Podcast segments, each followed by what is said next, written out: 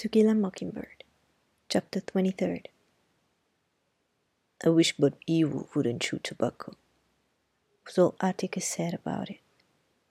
According to Miss Stephanie Crawford, however, Atticus was leaving the post office when Mr. Ewell approached him, cursed him, spat on him, and threatened to kill him. Miss Stephanie, who by the time she had told it twice was there and had seen it all, passing by from the jitney jungle she was. Miss Stephanie said Atticus didn't bat an eye, just took out his handkerchief and wiped his face, and stood there and let Mr. Ewell call him names wild horses could not bring her to repeat. Mr. Ewell was a veteran of an obscure war. That plus Atticus' peaceful reaction probably prompted him to inquire. Too proud to fight, you nigger loving bastard. Miss Stephanie said Atticus said no, too old, put his hands in his pockets, and strolled on. Miss Stephanie said you had to hand it to Atticus Finch. He could be right dry sometimes. Jem and I didn't think it entertaining. After all, though, I said, he was the deadest shot in the county one time. He could. You know, he wouldn't carry a gun, Scout. He ain't even got one, said Jem. You know he didn't even have one down at the jail that night. He told me having a gun around's an invitation to somebody to shoot you. This is different, I said. We can ask him to borrow one. We did, and he said, Nonsense. Dill was of the opinion that an appeal to Atticus' better nature might work. After all, we would starve if Mr. Ewell killed him. Besides, be raised exclusively by Aunt Alexandra, and we all knew the first thing she'd do before Atticus was under the ground good would be to fire Calpurnia. Jem said it might work if I cried and flung a fit, being young and a girl. That didn't work either but when he noticed us dragging around the neighborhood, not eating, taking little interest in our normal pursuits, Atticus discovered how deeply frightened we were. He tempted Jem with a new football magazine one night. When he saw Jem flip the pages and toss it aside, he said, What's bothering you, son? Jem came to the point. Mr. Ewell. What has happened? Nothing's happened. We're scared for you and we think you ought to do something about him. Atticus smiled wryly. Do what? Put him under a peace bond? When a man says he's gonna get you, looks like he means it. He meant it when he said it, said Atticus. Jem, see if you can stand in Bob Ewell's shoes a minute. I destroyed his last shred of credibility at that trial, if he had any to begin with. The man had to have some kind of comeback. His kind always does. So if spitting in my face and threatening me saved Mayella Ewell one extra beating, that's something I'll gladly take. He had to take it out on somebody, and I'd rather it be me than that house full of children out there. You understand? Jem nodded, and Alexandra entered the room as Atticus was saying, We don't have anything to fear from Bob Ewell. He got it all out of his system that morning. I wouldn't be so sure of that, Atticus, she said. He's kind and do anything to pay off a grudge. You know how those people are. What on earth could Ewell do to me, sister? Something furtive, and Alexandra said. You may count on that. Nobody has much chance to be furtive in Maycomb, Atticus answered. After that, we were not afraid. Summer was melting away, and we made the most of it. Atticus assured us that nothing would happen to Tom Robinson until the higher court reviewed his case, and that Tom had a good chance of going free, or at least of having a new trial. He was at Enfield Prison Farm, seventy miles away in Chester County. I asked Atticus if Tom's wife and children were allowed to visit him, but Atticus said no. If he loses his appeal, I asked one evening, what'll happen to him? He'll go to the chair, said Atticus. Unless the governor commutes his sentence. Not time to worry yet, Scout. We've got a good chance. Jem was sprawled on the sofa reading Popular Mechanics. He looked up. It ain't right. He didn't kill anybody, even if he was guilty. He didn't take anybody's life. You know, rape's a capital offense in Alabama, said Atticus. Yes, sir, but the jury didn't have to give him death. If they wanted to, they could have gave him twenty years. Given, said Atticus. Tom Robinson's a colored man, Jem. No jury in this part of the world's going to say, I think you're guilty, but not very, on a charge like that. It was either a straight acquittal or nothing. Jem was shaking his head. I know it's not right, but I can't figure out what's wrong. Maybe rape shouldn't be a capital offense. Atticus dropped his newspaper beside his chair. He said he didn't have any quarrel with the rape statute. None whatever. But he did have deep misgivings when the state asked for, and the jury gave a death penalty on purely circumstantial evidence. He glanced at me, so I was listening and made it easier. I mean, before a man is sentenced to death for murder, say there should be one or two white witnesses. Someone should be able to say, Yes, I was there and saw him pull the trigger. But lots of folks have been hung hanged on circumstantial evidence, said Jem. I know, and lots of them probably deserved it too. But in the absence of eyewitnesses, there's always a doubt. Sometimes only the shadow of a doubt. The law says reasonable doubt, but I think a defendant's entitled to the shadow of a doubt. There's always the possibility, no matter how improbable, that is innocent. Then it all goes back to the jury, then. We ought to do away with juries. Jem was adamant. Atticus tried hard not to smile but couldn't help it. You're rather hard on us, son. I think maybe there might be a better way. Change the law. Change it so that only judges have the power of fixing the penalty in capital cases. Then go up to Montgomery and change the law. You'd be surprised how hard that'd be. I will live to see the law changed. And if you live to see it, you'll be an old man. This was not good enough for Jem. No, sir, they had to do away with juries. He wasn't guilty in the first place, and they said he was. If you had been on the jury, son, and eleven other boys like you, Tom would be a free man, said Atticus. So far, nothing in your life has interfered with your reasoning process. Those are twelve reasonable men in everyday life, Tom's jury. But you saw something come between them and reason. You saw the same thing that night in front of the jail.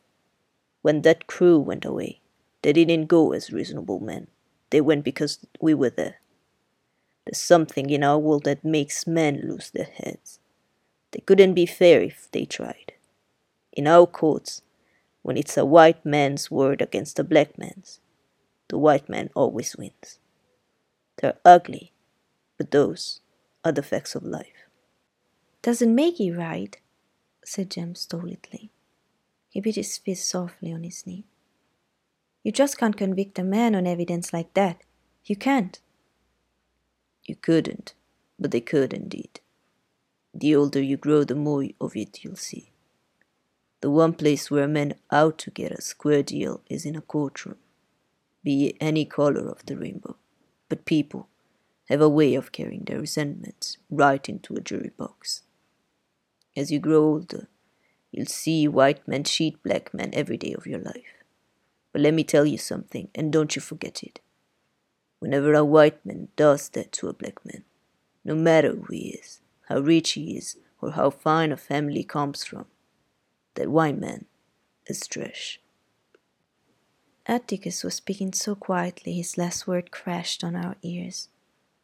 I looked up, and his face was vehement. There's nothing more sickening to me than a low grade white man who'll take advantage of a Negro's ignorance. Don't fool yourselves. It's all adding up, and one of these days we're going to build a bill for it. I hope it's not in your children's time. Jem was scratching his head. Suddenly his eyes widened. Atticus, he said, why don't people like us and Miss Maudie ever sit on juries? You never see anybody from Maycomb on a jury. They all come from out in the woods. Atticus leaned back in his rocking chair. For some reason, he looked pleased with Jem. I was wondering when that occurred to you, he said. There are lots of reasons. For one thing, Miss Maudie can't serve on a jury because she's a woman. You mean women in Alabama can't? I was indignant.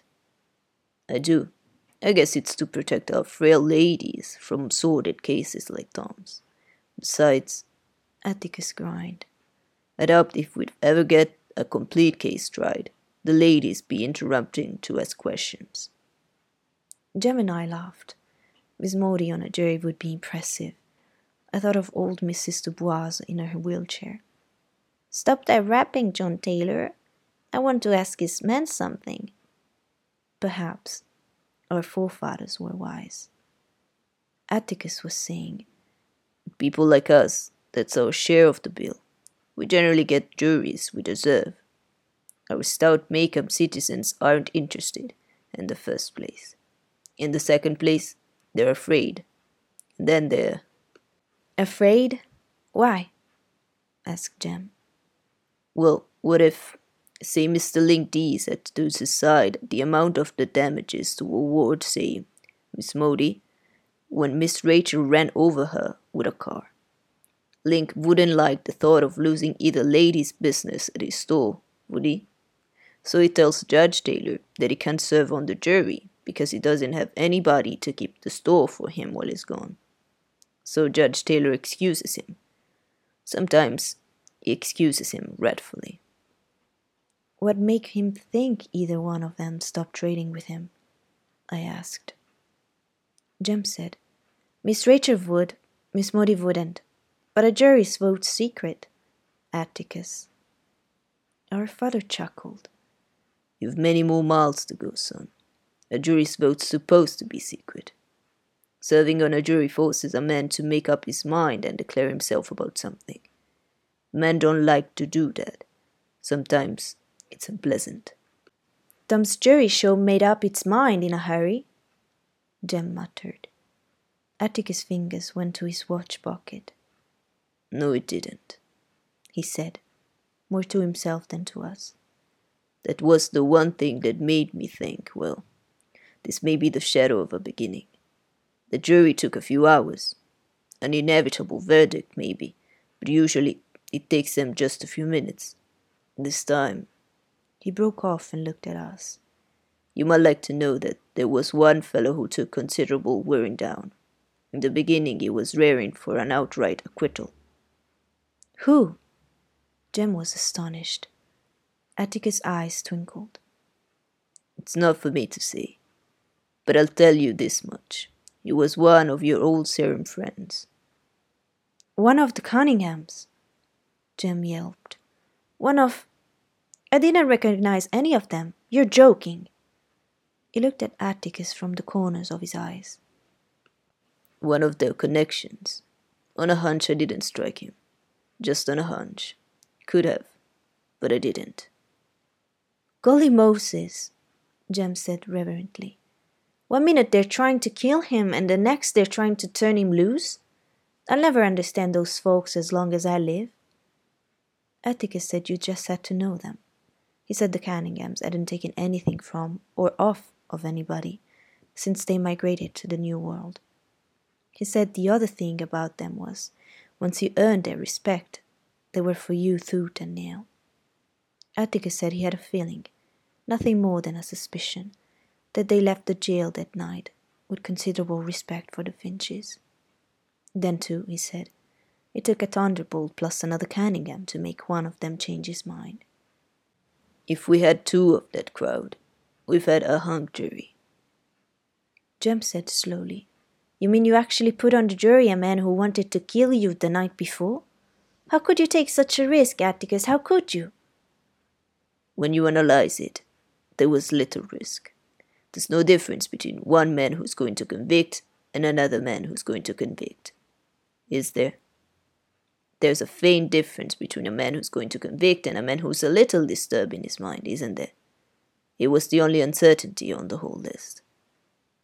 What kin was that man to Mr. Walter Cunningham? I asked. Atticus rose, stretched, and yawned. It was not even our bedtime, but we knew he wanted a chance to read his newspaper. He picked it up, folded it, and tapped my head. Let's see now. He droned to himself. I've got it. Double first cousin. How can that be? Two sisters married two brothers. That's all I'll tell you. You figure it out.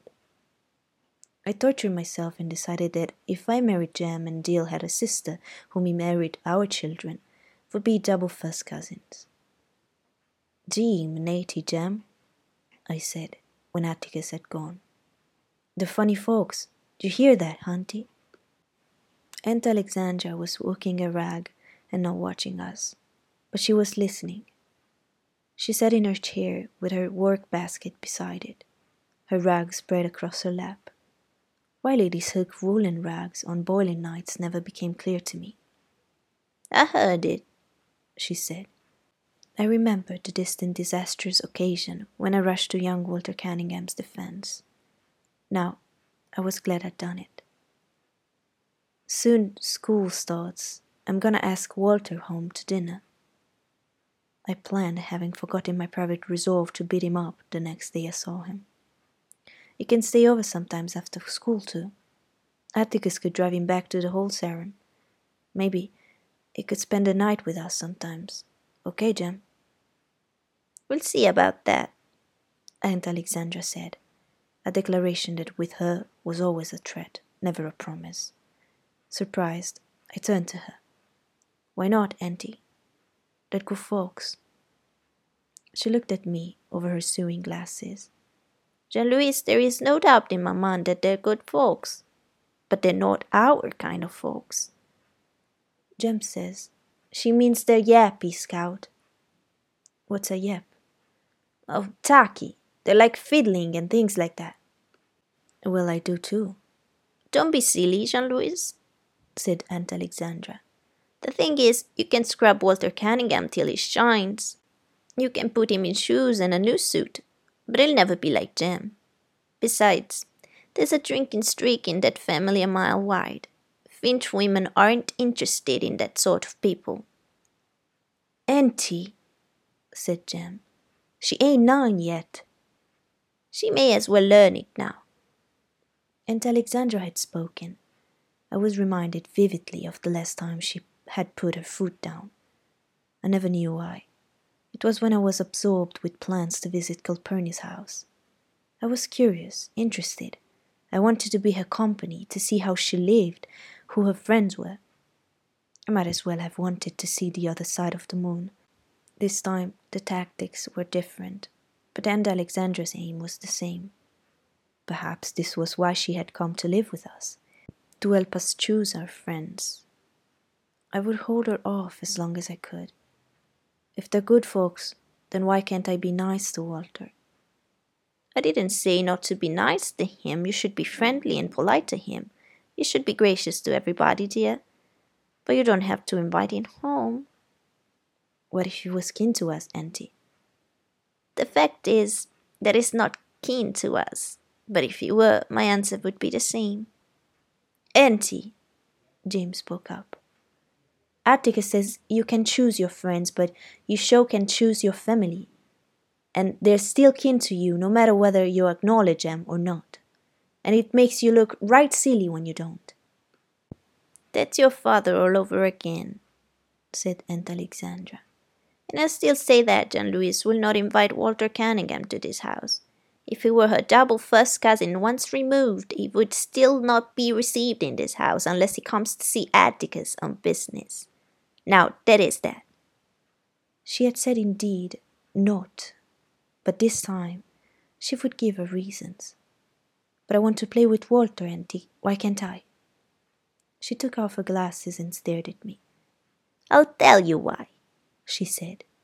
Because he is trash. That's why you can't play with him. I'll not have you around him, picking up his habits and learning Lord knows what. You're enough of a problem to your father as it is. I don't know what I would have done, but Jem stopped me. He caught me by the shoulders, put his arm around me, and led me sobbing in fury to his bedroom. Atticus heard us and poked his head around the door. It's all right, sir, Jem said gruffly. It's not anything. Atticus went away. Have a chew, Scout. Jem dug in his pocket and extracted a Tootsie Roll. It took a few minutes to work the candy into a comfortable wad inside my jaw. Jem was rearranging the objects on his dresser. His hair stuck up behind and down in front. And I wondered if it would ever look like a man's. Maybe if he shaved it off and started over, his head would grow back neatly in place. His eyebrows were becoming heavier, and I noticed a new slimness about his body. He was growing taller. When he looked around, he must have thought I would start crying again, for he said, Show you something if you won't tell anybody. I said, What? He unbuttoned his shirt, grinning shyly. Well, what? What, can't you see it? Well, no. Well, it's a hair. Where? There, right there. He had been a comfort to me, so I said it looked lovely, but I didn't see anything. It's real nice, Jem. Under my arms, too he said. Going out for football next year. Scout, don't let Auntie aggravate you. It seemed only yesterday that he was telling me not to aggravate Auntie. You know, she's no use to girls, said Jem. Leastways, not girls like you. She's trying to make you a lady. Can't you take up sewing or something? Hell no, she doesn't like me. That's all there is to it. And I don't care. It was her calling Walter Cunningham trash that got me going, Jem not what she said about being a problem to Atticus. We got that all straight one time.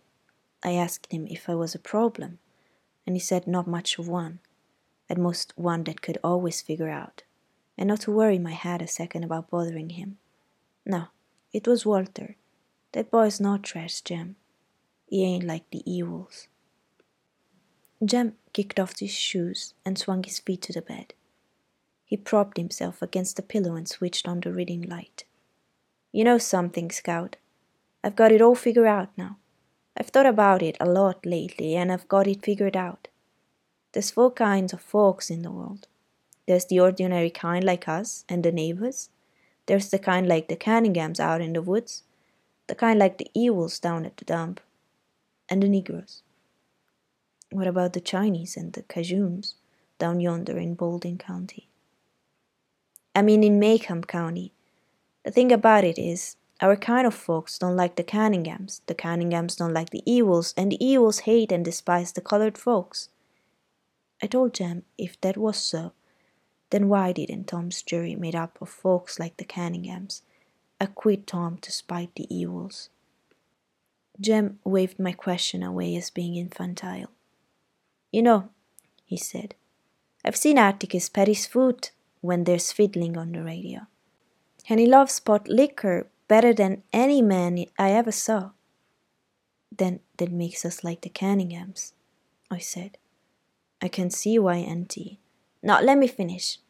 It does, but we're still different somehow. Atticus said one time the reason Auntie's so hipped on the family is because all we've got's background and not a dime to our names. Well, Jem, I don't know. Atticus told me one time that most of this old family stuff's foolishness, because everybody's families just as old as everybody else's. I said, Did that include the colored folks and Englishmen? And he said, Yes. Background doesn't mean old family, said Jem. I think it's how long your family's been reading and writing. Scout, I've studied this real hard, and that's the only reason I can think of. Somewhere along when the Finches were in Egypt, one of them must have learned a hieroglyphic or two, and he thought his boy. Jem laughed. Imagine Auntie being proud her great granddaddy could read and write. Ladies pick funny things to be proud of. Well, I'm glad he could, or who'd have thought Atticus and them? And if Atticus couldn't read, you and me'd be in a fix. I don't think that's what bad ground is, Jem. Well, then, how do you explain why the Cunninghams are different? Mr. Walter can hardly sign his name, I've seen him. We've just been reading and writing longer than they have. No, everybody's gotta learn. Nobody's born knowing.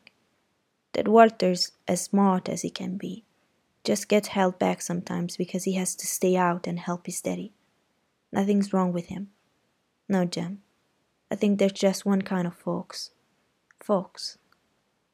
Jem turned around and punched his pillow. When he settled back, his face was cloudy. He was going into one of his declines, and I grew weary. His brows came together. His mouth became a thin line.